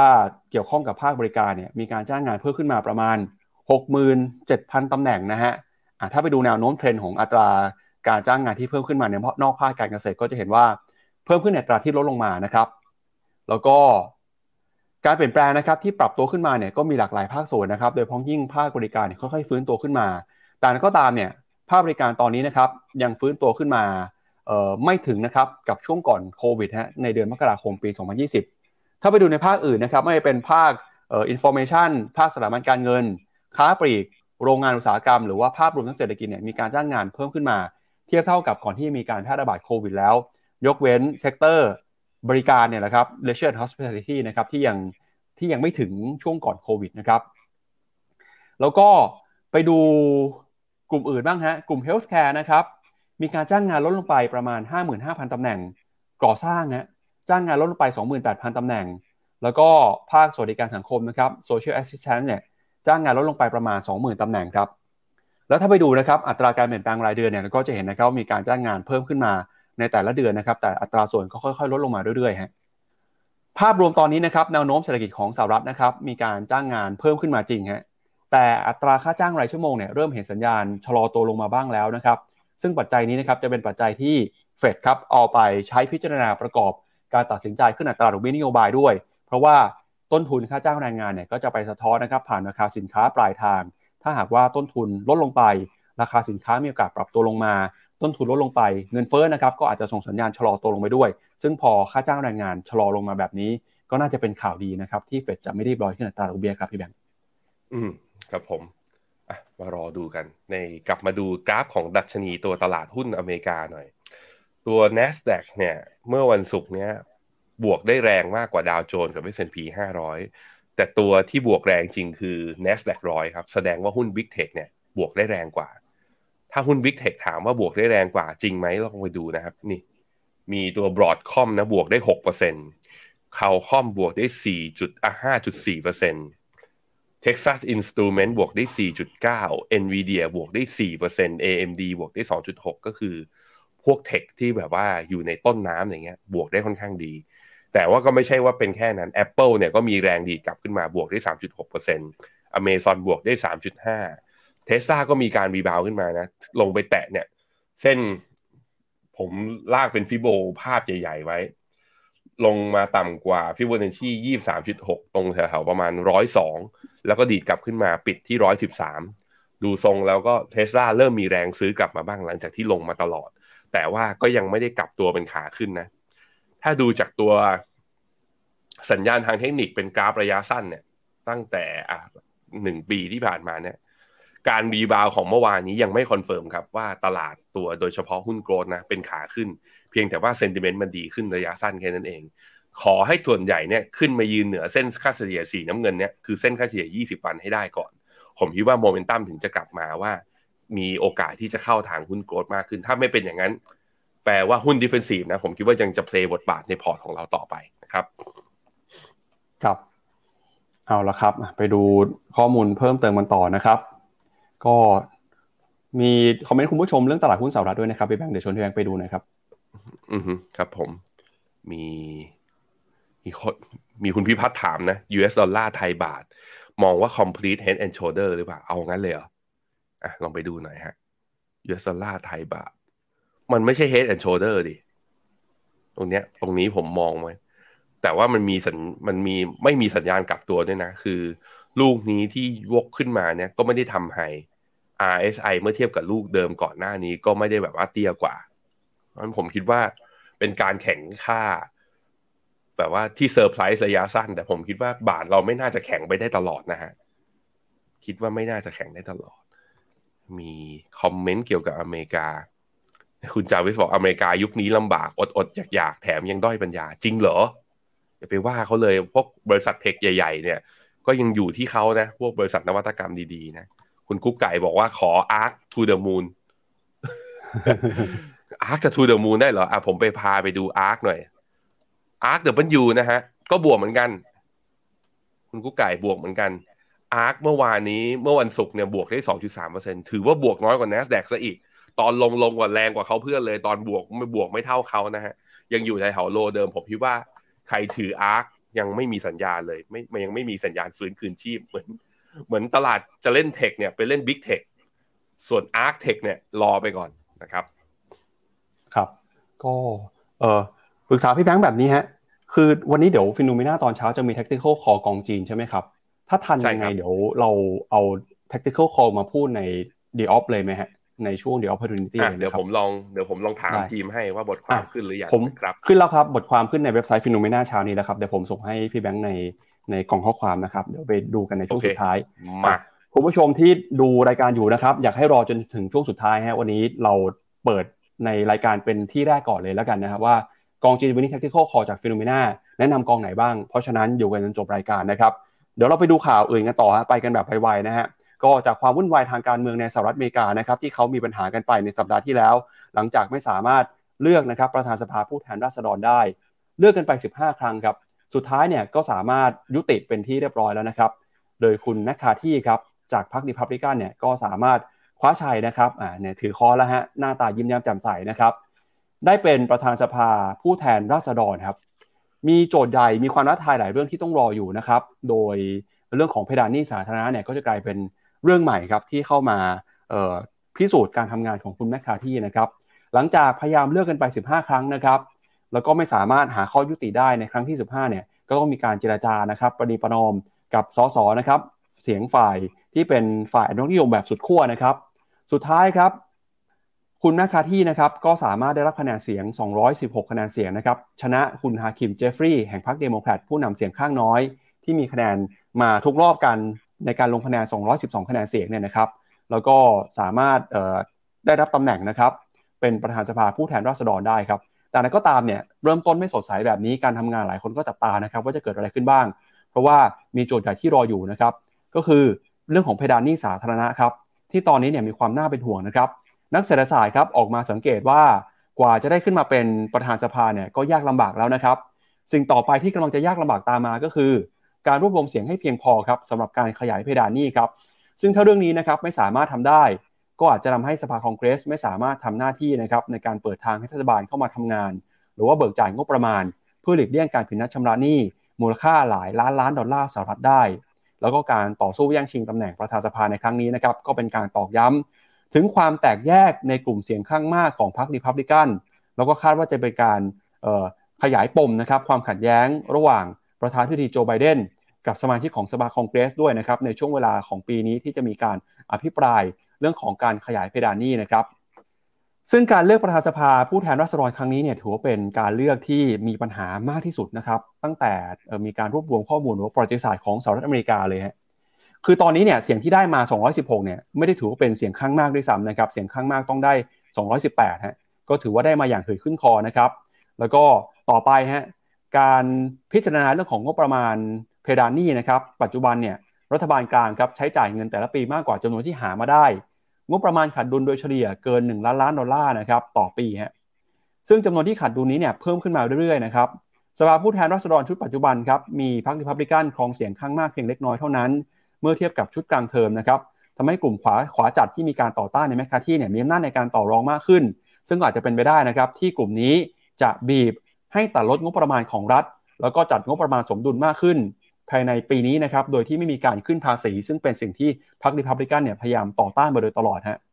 ซึ่งจุดเริ่มต้นมาก็ดูเหมือนว่าจะยากลำบากแล้วนะครับ ต่อไปเนี่ยเรื่องของเพดานนี้น่าจะกลายเป็นประเด็นใหญ่ที่ส่งผลต่อการลงทุนตลอดทั้งปีนี้ครับไปดูประวัติหน่อยนะครับ คุณแมคคาที่เนี่ยนะครับก็ที่ผ่านมาครับก็เป็นสสนะครับ จากพรรครีพับลิกันในรัฐของแคลิฟอร์เนียนะครับ โดยในช่วงที่ผ่านมานะครับเขาก็เป็นตัวแทนของเขต รัฐแคลิฟอร์เนียได้รับการเลือกตั้งมาในปี 2006 ครับ มีเป็นครอบครัวนะครับมาจากครอบครัวของเกษตรกรครับ เป็นลูกหลานของชาวไร่เลี้ยงวัวนะครับ พ่อเป็นพนักงานดับเพลิง แล้วก็เติบโตมาครอบครัวผู้ใช้แรงงาน จึงยืนยันนโยบายที่จะสนับสนุน American Dream นะครับหรือว่าความความฝันของอเมริกัน แล้วก็ที่ผ่านมาครับเขาก็มีการเริ่มต้นทำธุรกิจนะครับตั้งแต่อายุ 21 ปี ประสบความสำเร็จนะครับแล้วก็มีการขยายธุรกิจจนเข้ามาสู่ เวทีการเมืองในช่วงของปี 2002 นะครับ ก่อนที่ล่าสุดเนี่ยจะขึ้นมาเป็นประธานสภาผู้แทนราษฎรของสหรัฐในปัจจุบันครับ ก็รอรุ้นกันฮะปีนี้น่าจะเป็นปีที่สภาคองเกรส มีอะไรที่เราต้องติดตามกันหลายเรื่องเลยครับพี่แบงค์อืมโดยเฉพาะเรื่องเดฟซีลิงนะคุยกันเนี่ยเขาบอกว่า เพราะว่าทางแมคคาที่เนี่ย ค่อนข้างชัดเจนนะครับ ว่าอยู่ในฝั่งที่ไม่อยากที่จะเพิ่มบัตเจตหรือว่าเพิ่มเพดานหนี้ขึ้นไปอีก ก็แปลว่าจะมีการ เกมการต่อรองในช่วงวินาทีสุดท้ายตอนที่จะผ่านไอตัวการขยายเวลานี่นี่แหละ แล้วจะทำให้เกิดเหตุการณ์ที่เรียกว่า government shutdown หรือว่าต้องปิดหน่วยงานราชการบางส่วนอย่างที่เคยเกิดขึ้นในสมัยตอนโอบามาหรือในสมัยตอนทรัมป์หรือเปล่า ซึ่งมันเดือดร้อนกันไปหมดนะ อันนี้ก็ต้องมารอดูกันอีกทีหนึ่งแต่ว่าเป็นเกมยาวๆเอาเลยกว่าระยะสั้นเลือกกันได้แล้ว เลือกกันได้แล้ว ก็สามารถที่จะดำเนินการกันได้ต่อ แต่สิ่งนี้ก็เป็นรอยร้าวเล็ก ๆ ที่อยู่ในรีฮับบิกันที่ทำให้เราเห็นว่ามันมีแผลอยู่นะครับจากเรื่องของการเมืองสหรัฐอเมริกานะครับ พาคุณผู้ชมไปดูต่อครับกับเรื่องของเทสลาบ้างครับภาพที่คุณผู้ชมเห็นในหน้าจอนะครับคือภาพของชาวจีนหลายร้อยคนครับ ไม่พอใจนะครับที่อยู่ดีๆเนี่ยเทสลาออกมาประกาศปรับลดราคารถยนต์นะครับ คือออาจจะลดกันได้ไม่เป็นไรฮะครั้งสองครั้งนะฮะแต่นี่คือ ผ่านไปไม่ถึงสามเดือนครับพี่แบงค์ลดราคากันไปสองครั้งแล้วนะครับ ก็ทำให้คนที่บอกว่าซื้อเทสลาไปก่อนหน้านี้เนี่ย แสดงความไม่พอใจนะครับ ที่ทำไมอยู่ดีๆเนี่ยถึงมาประกาศลดราคาแบบนี้ทางเทสลานะครับออกมาพูดว่าสาเหตุสำคัญเลยเนี่ยที่ต้องลดราคานะครับ คือเขาไม่ได้พูดตรงๆนะแต่ตลาดก็คิดกันไปว่า เพราะว่ายอดขายเทสลาตอนนี้เนี่ยเริ่มออกมาไม่ค่อยดีแล้วนะครับ ก็เลยจำเป็นนะต้องประกาศลดราคารถยนต์ไฟฟ้า 2 ครั้งนะครับในรอบไม่ถึง 3 เดือนครับ ซึ่งตลาดกังวลนะครับว่าการประกาศลดราคาติดๆกันแบบนี้เนี่ยจะนำไปสู่การทำสงครามราคาครับทำให้ผู้ผลิตรถยนต์ไฟฟ้าเนี่ยทุกเจ้าได้รับผลกระทบนะครับ โดยเทสลานะครับยังได้มีการประกาศนะครับ เพิ่มเติมด้วยว่านะครับว่าจะมีการลดราคารถยนต์ไฟฟ้า รุ่นที่ขายดีนะครับอย่างโมเดล Y แล้วก็โมเดล3เนี่ยในญี่ปุ่น เกาหลีใต้ แล้วก็ออสเตรเลียนะครับซึ่งแผนนี้นะครับบอกว่าเป็นความพยายามของเทสลาที่จะกระตุ้นความต้องการใช้รถยนต์ไฟฟ้า ที่ผลิตจากโรงงานในเซี่ยงไฮ้นะครับซึ่งเป็น ศูนย์กลางผลิตรถยนต์ที่ใหญ่ที่สุดของเทสลาเนี่ยให้สามารถส่งมอบรถยนต์ได้มากขึ้น การประกาศลดราคาครั้งนี้นะครับเป็นความเคลื่อนไหวครั้งแรกของเทสลาตั้งแต่ที่มีการแต่งตั้งผู้บริหารคนใหม่ในภูมิภาคเอเชีย แล้วก็ให้เป็นผู้ผลิตนะครับแล้วก็ส่งมอบรถยนต์เทสลาไปทั่วโลก หุ้นของเทสลานะครับมีการปรับตัวขึ้นไหวเนี่ยติดต่อกันลดลงไปหลายสัปดาห์แล้วนะครับแม้ว่าวันศุกร์ที่ผ่านมาจะปรับตัวบวกขึ้นมา 1.5%แต่ถ้าไปดูตั้งแต่รอบ 12 เดือนเนี่ยหุ้นเทสลา ติดลบไปมากกว่า 70%ฮะซึ่งในช่วงก่อนหน้านี้นะครับบริษัทรถยนต์มักจะใช้กลยุทธ์ ทั้งการกระตุ้นความต้องการของผู้บริโภค การเเข้าไปนะครับควบคุมคลังสินค้าหรือแม้กระทั่งนะครับ เรื่องของราคารถยนต์เนี่ยที่ก่อนหน้านี้เทสลาไม่เคยใช้สงครามราคานะครับ แต่ตอนนี้เริ่มเห็นสัญญาณที่จะใช้สงครามราคามากขึ้น คุณอีลอนมัสเคยบอกนะครับว่าการปรับตัวขึ้นมาอย่างรุนแรงของดอกเบี้ยเนี่ยส่งผลกระทบนะครับต่อความสามารถในการซื้อสินค้าของผู้บริโภค เพราะฉะนั้นเนี่ยเทสลานะครับอาจจะจำเป็นต้องลดราคาลงเพื่อรักษาปริมาณการเติบโตของยอดขายเอาไว้นะครับสำนักข่าวรอยเตอร์มีการคำนวณครับว่าการลดราคาในจีนครั้งล่าสุดเนี่ยแล้วก็ก่อนที่เดือนเดือนตุลาที่ผ่านมานะครับแล้วก็ข้อเสนอต่างๆเนี่ยเขาบอกว่าราคารถยนต์ไฟฟ้าเทสลาในจีนลดลงไปประมาณตั้งแต่ 13ถึง24%นะครับแล้วก็ถือว่าเป็นประเทศที่ราคารถยนต์เนี่ยร่วงลงไปแรง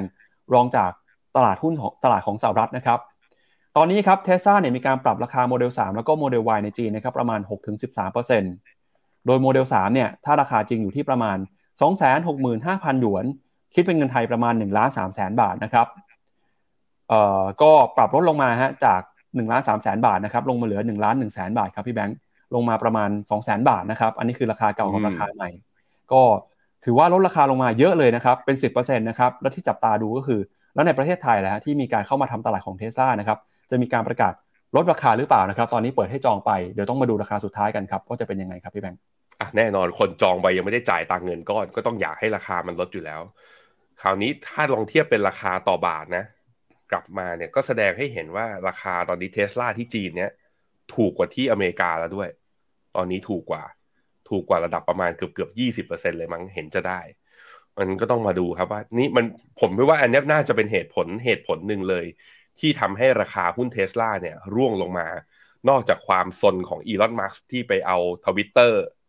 นอกจากที่แบบว่าไม่ยอมมาไม่ยอมมาทำงานทำการในเทสลานะ อีกส่วนหนึ่งคือเทสลากำลังสูญเสียความเป็นผู้นำในตลาดที่มีผู้มี demand ต่อรถ EV เนี่ยมากที่สุดในโลกนั่นก็คือประเทศจีนนั่นเอง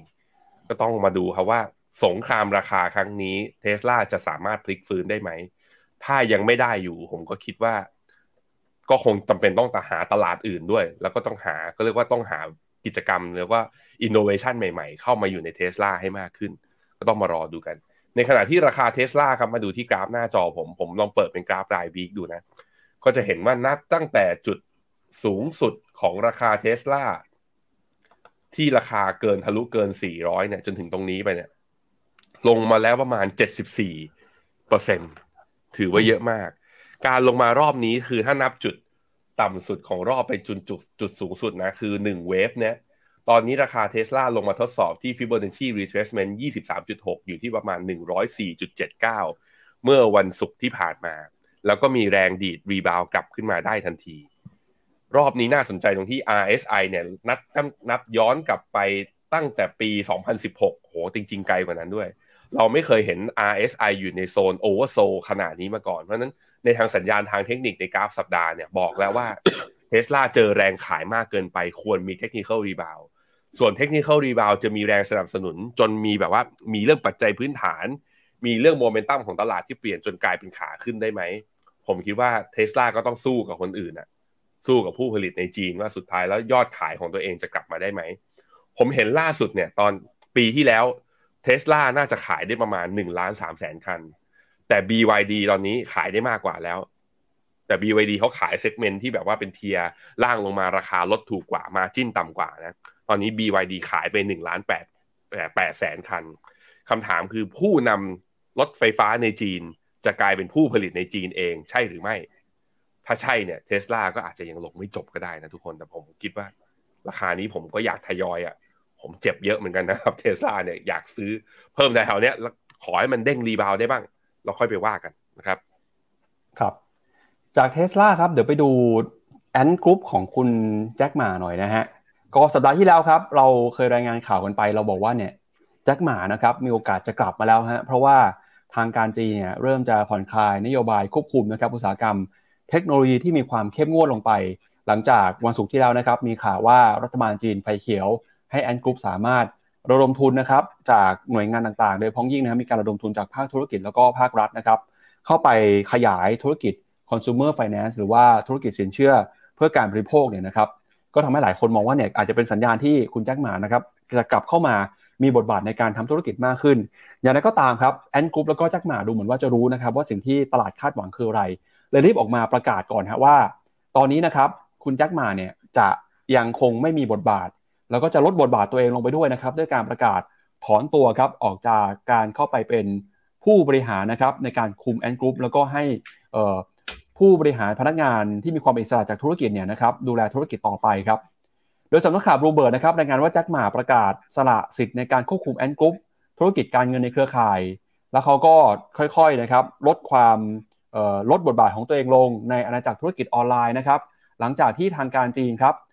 เริ่มส่งสัญญาณผ่อนคลายมากขึ้นครับ โดยตามประกาศเมื่อวันที่ 7 มกราคมนะครับ บอกว่าบริษัทได้สิทธิ์บุคคลอยู่ 10 คนฮะ รวมไปถึงผู้ก่อตั้ง ผู้บริหารและก็พนักงาน เพื่อมีสิทธิ์ในการออกเสียงอย่างเป็นอิสระ ขจัดการจากการควบคุมนะครับ แล้วก็ลงคะแนนในแอนกรุ๊ปของแจ็คหมาอย่างสิ้นเชิง ขณะที่มีการปรับลดอำนาจการควบคุมนี้นะครับ เขาบอกว่าจะไม่ส่งผลต่อ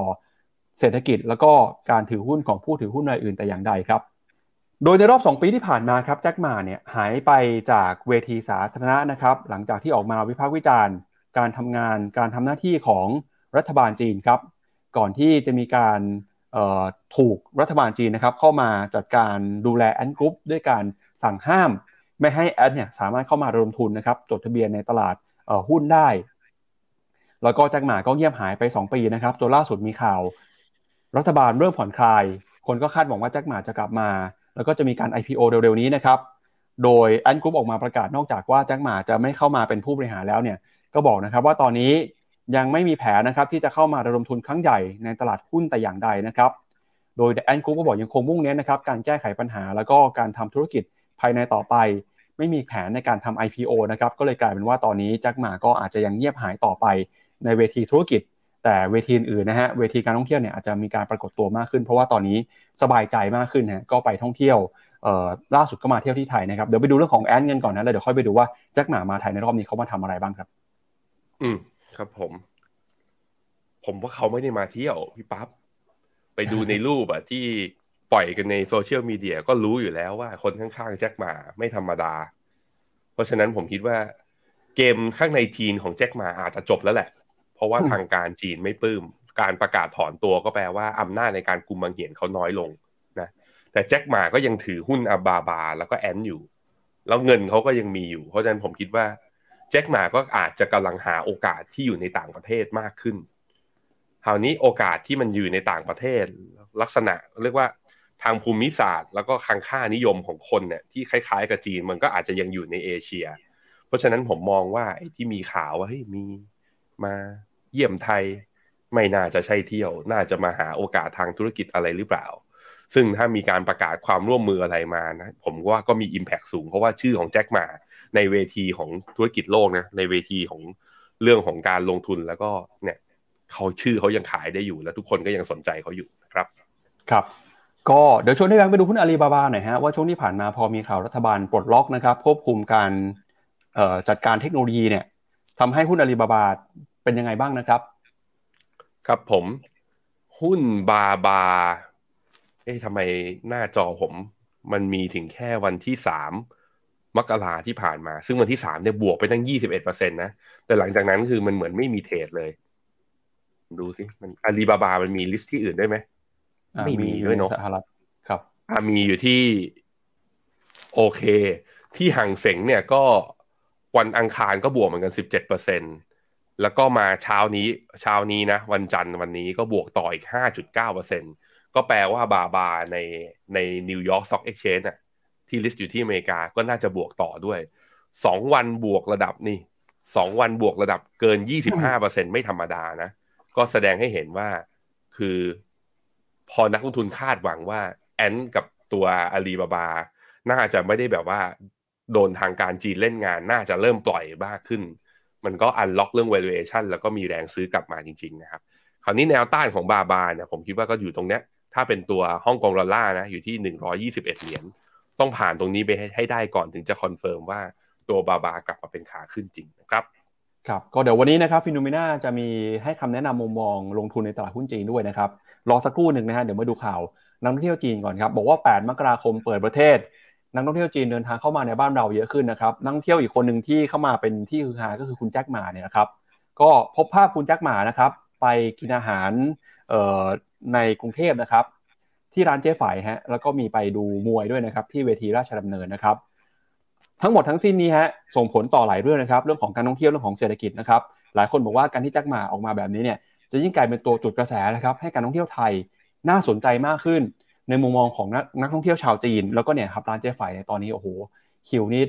ยาวเป็นหลายร้อยเมตรนะครับจากหน้าร้านนะครับหลังจากที่คุณแจ็คหมาซึ่งปกติคิวก็เยอะอยู่แล้วฮะคุณแจ็คหมาไปกินเนี่ยน่าจะกลายเป็นกระแสให้น้ำเจ๊ไฝขายดีมากขึ้นไปอีกนะครับ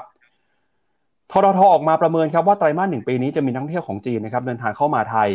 ประมาณ 3 0 0 0 0 0 คน ในเดือนมกราคมนะครับจะมาประมาณ 60,000 คน เดือนกุมภาจะมาเป็น 90,000 แล้วก็มีนาคมนะครับจะมาเป็น 150,000 คนครับ โดยคาดว่าทั้งปีนะครับ นักท่องเที่ยวจีนเนี่ยจะมาไทยประมาณ 5 ล้านคนครับทำให้ต่างชาติที่เดินทางมาไทยในปีนี้ จะขึ้นมาเป็น 25 ล้านคนนะอันนี้คือในเรื่องของการท่องเที่ยว ในเรื่องของธุรกิจเป็นยังไงบ้างครับ คุณแจ็คหมามารอบนี้ไปที่ไหนบ้างนะครับ อันนี้คือภาพของคุณแจ็คหมากับเจ๊ฝ่ายนะครับ เจ้าของร้านอาหารดังระดับวิชลินสตาร์ของไทยนะครับ แล้วก็ อันนี้ก็เป็นภาพของคุณแจ็คหมานะครับ โดยเป็นภาพที่คุณแจ็คมาเนี่ยนะครับ ถ่ายคู่กันฮะกับธุรกิจนักธุรกิจชาวไทยนะครับ โดยคนที่ยืนข้างคุณแจ็คมาเนี่ยก็คือคุณสุภกิจ เจรวนนท์ประธานกรรมการเครือเจริญโภคภัณฑ์หรือ CP นะครับทายาทคนโตของเจ้าสัวธนินเจรวนนท์นะครับ แล้วก็สุภาพสตรีนะครับที่อยู่ข้างเจ๊ไฝก็คือคุณมาริสาเจรวนนท์ภรรยาของคุณสุภกิจนะครับอนอกจากนี้นะครับ คุณแจ็คหมาเนี่ยก็ได้ไปดูมวยที่ราชดำเนิน แล้วก็มีการถ่ายรูปคู่กับบัวขาวด้วยนะครับ แต่สิ่งที่น่าสนใจคือภาพนี้ฮะว่าทำไมอยู่ดีๆคุณแจ็คหมาเนี่ยถึงมาเมืองไทยได้ แล้วก็ทำไมได้มีโอกาสถ่ายรูปกันกับผู้บริหารของ CP นะครับสำนักข่าวประชาชาติธุรกิจก็มีการวิเคราะห์นะครับ ว่าสาเหตุที่ลูกชายคนโตกับลูกสะพ้ายใหญ่ของ CP นะครับเป็นผู้ดูแลแขกคนพิเศษคนนี้เนี่ยก็น่าจะเป็นเพราะว่าคุณสุภกิจเนี่ย เคยดูแลธุรกิจในจีนอยู่หลายปีครับ แล้วก็ในช่วงเวลานั้นนะครับคุณมาริสาเนี่ยซึ่งเป็นภรรยาชาวเกาหลีใต้ของคุณสุภกิจ ก็ทำงานอยู่ในจีนด้วยเช่นกัน ทั้งสองคนครับจึงคุ้นเคยกับมารยาทและวัฒนธรรมของจีนแต่อย่างเป็นอย่างดีครับ แล้วก็การที่ CP เนี่ยเป็นตระกูลธุรกิจที่ใหญ่ที่สุดของประเทศไทย อาจจะเป็นเหตุผลนะครับ ที่ทำให้ทุกคนมั่นใจว่าตระกูลเจรวนนท์กับคุณแจ็คมาเนี่ยมีความคุ้นเคยกันเป็นอย่างดีครับ ราะว่านักธุรกิจระดับใหญ่ขนาดนี้นะครับ ก็น่าจะต้องรู้จักกันเป็นธรรมดาอยู่แล้วนะครับ แต่ใครที่คิดว่าคุณแจ็คหมากับตระกูลเจรวนนท์เนี่ยเพิ่งจะรู้จักกันไม่นานแบบนี้อาจจะคิดผิดก็ได้ครับ ความจริงนะครับ ประชาชาติธุรกิจบอกว่าทั้งสองตระกูลนี้เนี่ยรู้จักมากคุ้นกันมา อย่างน้อยน่าจะ 20 ปีแล้วนะครับ เจ้าสัวธนินครับเคยเล่าให้ฟังนะครับ บอกว่าตัวเองกับคุณแจ็คหมาเนี่ยรู้จักกันมานานแล้ว โดย แจ็คมาเนี่ยนะครับชวนให้มาลงทุนในอาลีบาบา แต่ตอนนั้นเนี่ย เจ้าโสธนินบอกว่าปฏิเสธไปฮะไม่ลงทุนในอาลีบาบา เพราะว่ายังไม่เข้าใจเหตุผลไม่เข้าใจโมเดลของธุรกิจ ซึ่งเจ้าโสธนินก็บอกว่าเนี่ยถือว่าเป็นการตัดสินใจที่ผิดพลาดครั้งหนึ่งเลยนะครับที่ไม่ยอมลงทุนอาลีบาบา ถ้าใครจำมาได้นะคนที่ไปลงทุนอาลีบาบา แล้วประสบความสำเร็จมากก็คือคุณมาซาโยชิซันนะฮะก็ถือว่าเป็นดีลที่เจ้าโสธนินบอกว่าก็จะเป็นที่จดจำแล้วก็รู้สึกเสียดายมาตลอดเลยนะครับ เจ้าโสธนินบอกว่า ยกให้คุณแจ็คมาเนี่ย เป็นอาจารย์นะครับ เพราะว่าชอบไปคุยกับเขาเจอแจ็คมาเนี่ยตอนที่กำลังทำอาลีบาบาอยู่ แต่ฟังแล้วเนี่ยไม่กล้าลงทุนฮะเพราะว่าไม่ค่อยเข้าใจ แล้วก็ช่วงหลังไม่กี่ปีก่อนก็เคยเจอเหมือนกันก็จะถามว่าเออมีอะไรจะให้ช่วยไหมเรื่องค้าปลีกที่เมืองจีน แต่วิธีของแจ็คมาเนี่ยทาง CP ก็บอกก็ยังไม่ค่อยเข้าใจนะครับ ก็เลยไม่มีการร่วมมือกันอย่างเป็นรูปแบบจริงจังในเรื่องของการทำธุรกิจค้าปลีกนะครับ แต่อะไรก็ตามเนี่ยช่วงหลังๆนะครับแจ็คมาก็บอกว่าเเริ่มเข้ามามีบทบาทนะครับในการทำธุรกิจในเมืองไทยมากขึ้นนะครับแจ็คหมาเนี่ยถ้าถามว่าแจ็คหมารู้จักกับทาง CP ยังไงบ้างแจ็คหมาก็บอกว่า รู้จักกับชื่อเสียงของ CP เนี่ยตั้งแต่สมัยที่แจ็คหมาเป็นนักศึกษาอยู่นะครับ แต่ตอนนั้นเนี่ยทางเจ้าสัวธนินยังไม่รู้จักเขาครับแต่พอที่มารู้จักกันเนี่ยแจ็คหมาก็ดังพอสมควรแล้วนะครับถ้าหากว่าตอนนั้นเนี่ยไปลงทุนกับแจ็คหมาตอนนั้นก็น่าจะได้กำไรไปหลายร้อยเท่า แต่ตอนนั้นไม่กล้านะครับ ก็เลยรู้สึกว่าเสียดายฮะโดยที่ผ่านมานะครับแจ็คมากับ CP เนี่ยมีการร่วมลงทุนกัน โดย Ant Financial นะครับบริษัทลูกของ Alibaba เข้ามาถือหุ้นใน Asset Money ของ CP นะครับ แล้วก็พอแจ็คมาเนี่ยถูกกระแส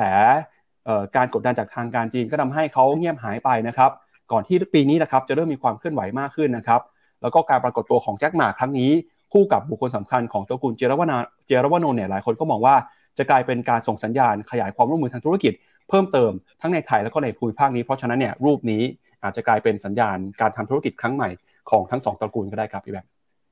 ก็ต้องรอดูกันไปว่า แค่มา explore ตลาด หรือแค่มาเที่ยว หรือมาหา ก็แบบว่ามาหาธุรกิจ นอกน่านน้ำจีนนะนอกน่านน้ำแดนมังกรจะมาหาโอกาสในแจดในไทยเป็นจุดเริ่มต้นหรือเปล่า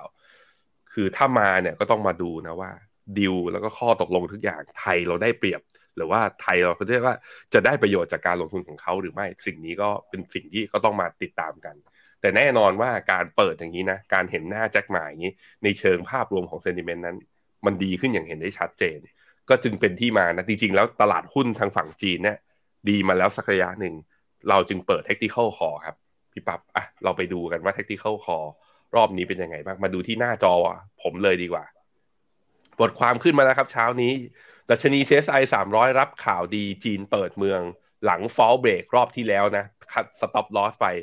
หลุดลงมาเนี่ยผ่านกลับขึ้นมาอยู่ที่ Head and Shoulder Reversal ได้อีกครั้งหนึ่งนะครับเราใช้กองทุนที่เราแนะนำนะจะเป็นกองทุน SCB CHA ซึ่งเป็นกองที่ไปลงทุนใน ETF ตัว CSI 300 Index ก็เลยใช้ตัว CSI 300 Index เป็นตัวกราฟเนี่ยในการแนะนำก็จะเห็นว่าเนี่ย ยืนทะลุผ่านเน็กไลน์ขึ้นมาแล้ว แถมได้ buy signal จาก MACD ดีกลับขึ้นมาด้วยนะครับ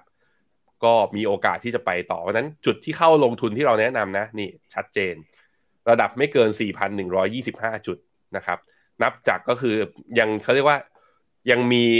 ถึงบวกอีกได้อีกสัก 2-3%ก็ยังเข้าได้นะครับ ถ้าเกิน 4,001 เมื่อไหร่ก็ให้หยุดเพราะว่า risk reward เนี่ยไม่คุ้มแล้วมันเข้าใกล้ 1 ต่อ 1 มากเกินไปนะฮะ โดยที่แนะนำจุด take profit ก็คือเรามอง target รอบนี้ CSI 300 น่าจะขึ้นไปได้ถึง 4,430 หรือ upside อะคิดเป็นประมาณ 11.2%ถามว่าเยอะไหม ตรงนี้เราแค่มองว่าขึ้นไปทดสอบ Fibonacci 38.2 เท่านั้น ซึ่งถ้าสมมุติว่ายังไปต่อนะ สมมุติว่าตลาดเตรียมจะเป็นขาขึ้นจริงเนี่ยมากกว่า 20%ก็มีโอกาส แต่นี่คือเป็นเขาเรียกว่าแนว take profit ระยะสั้น เพราะนี่คือ technical call แต่ถ้าสมมตินะครับกรณีที่ CSI 300 เนี่ย ลงมาดัชนีเนี่ยต่ำกว่า 3,800 จุดเมื่อไหร่ ก็แปลว่าอยากจะให้ stop loss เพราะว่าตรงนั้นเป็น neck line ของตัว head and shoulder แล้วก็ใกล้เคียงกับเส้นค่าเฉลี่ย 50 วัน ซึ่งถ้าหลุดมาแสดงว่าไอ้ที่ขึ้นมาเนี่ยอาจจะเป็น false break รอบที่ 2ถามว่าใครเหมาะกับ tactical call รอบนี้ก็เป็นนักลงทุนที่มีเงินสดมีสภาพคล่องส่วนเกินรับความผันผวนได้ ใช้เงินลงทุนไม่เกินสัดส่วน 10%ของพอร์ตภาพรวม แล้วก็ยอมรับการ limit loss หรือการตัดขาดทุนได้ SCBCHA หรือดัชนี CSI 300 มี component เป็นอะไรบ้าง ก็จะเห็นว่าส่วนใหญ่ก็จะเป็นธุรกิจที่ทำธุรกิจในจีน โดยที่มี financial sector เนี่ยเยอะสุดสัดส่วนประมาณ 18%รองลงมาคือ industrial คือผูกกลุ่มอุตสาหกรรม ก็มีเทคก็มีเหมือนกัน information technology อยู่ประมาณ 14%เพราะนั้นได้เขาเรียกว่าได้รับประโยชน์เรื่องเศรษฐกิจภายในประเทศจีนเต็มที่นะครับ ในขณะที่สมมุติว่าใครบอกว่าเฮ้ยอยากจะใช้ technical call ในการสะสมระยะยาว หรืออยากได้ กองแบบ active ที่มีฟันเมเจอร์ดูแล แล้วอยากได้ alpha มากกว่าดัชนี กองที่เราแนะนำคือ KTA Share ของบลจกรุงไทย ซึ่งไปลงทุนใน Master Fund ที่ชื่อว่า Allianz Global Fund Allianz China A Share ตัวนี้ก็จะเห็นว่าลงทุนใน Industrial เนี่ย ถ้าดูที่ Index นะ Index ใน Industrial มีอยู่ประมาณ 15%แต่ KTA Share จะลง Industrial เนี่ยอยู่ที่ประมาณ 17%อันดับ 2 คือ IT ก็คือว่าเน้นพอมันลง bottom up ไปปุ๊บ เขาลงในหุ้น tech กับหุ้นอุตสาหกรรม ซึ่ง undervalue แล้วก็คือเสียประโยชน์จากการล็อกดาวน์ปิดปิดเปิดเปิดมาตลอด ก็เขาบอกว่าเฮ้ยหุ้นกลุ่มนี้น่าจะมีการ rebound กลับขึ้นมาได้ โดยที่ top 10 holding เนี่ยก็จะมีอย่างไขวโฉซีติก security Contemporary Contemporary Amperex Tech LONGi Green Energy มีพวก green energy อยู่ข้างในด้วยนะฮะก็จะเห็นว่าก็เป็นส่วนใหญ่ก็จะเป็นหุ้นที่อยู่ในจีนทั้งหมดครับ อ่าเป็นจีนแผ่นดินใหญ่ แนะนำก็ถามว่าเข้าได้เลยไหม กลับมาที่ย้ำตรงนี้นะ แนว take profit คือ4,400อัพไซด์ประมาณ 11%และจุดเข้าลงทุนคือตอนนี้ดัชนี CSI 300 ที่ผมดูอยู่นะตอนนี้ เช้านี้เปิดมาแล้วบวกต่ออีก 0.5 อยู่ที่ 4,000ท่วนพอดี 4,000 ถ้วนก็คือยังจุดที่ยังสามารถสะสมเข้าลงทุนได้ ใครที่สนใจนะครับก็สามารถ เปิด tactical call ตัวเนี้ย และเข้าลงทุนกับเราได้เลย โดยที่เนี่ยเราไม่ลืมที่จะ tie-in นิดหนึ่งนะฮะ ก็คือลงทุนกับ FINNOMENA นะยังได้รับสิทธิ์ตัว FIN Token เนี่ยซึ่งปัจจุบันนี้ตอนนี้เรามีกิจกรรมตัว FINVENTURE Box เปิดมา ซึ่งตอนนี้รางวัลใหญ่อย่าง iPhone 14 กับห้องแอร์ห้องพักโรงแรมเนี่ยยังเหลืออีกหนึ่งห้อง iPhone ก็ยังไม่ออกนั้นใครสนใจนะครับ นอกจากได้โอกาสการลงทุนแล้วยังมาลุ้นได้ iPhone เครื่องใหม่ไปใช้ด้วย ก็สามารถที่จะเข้าลงทุนได้นะครับ บทความนี้ตอนนี้อยู่ในหน้าเว็บไซต์โฮมเพจของ FINNOMENA แล้ว ใครอยากอ่านรายละเอียดเพิ่มเติมเข้าไปอ่านได้นะครับเอาละครับ และนี่ก็เป็นทั้งหมดนะครับของรายการข่าวเช้า Morning Brief วันนี้ครับเราสองคนนะครับแล้วก็ทีมงานลาคุณผู้ชมไปก่อนพรุ่งนี้กลับมาเจอกันใหม่นะครับ วันนี้สวัสดีครับ สวัสดีครับ f i n o m e n a e x c l u s i v e บริการที่ปรึกษาการลงทุนส่วนบุคคล ที่จะช่วยให้เป้าหมายการลงทุนของคุณ เดินทางสู่ความสำเร็จ ไม่ว่าคุณจะเป็นนักลงทุนสายไหน เริ่มต้นที่ 5 0 0 0 0 0 บาท สมัครเลยที่ f i n o m e f i n o m e n a e x c l u s i v e หรือ line at f i n o m e n a p o r t คำเตือน ผู้ลงทุนควรทำความเข้าใจลักษณะสินค้า เงื่อนไขผลตอบแทน และความเสี่ยงก่อนตัดสินใจลงทุน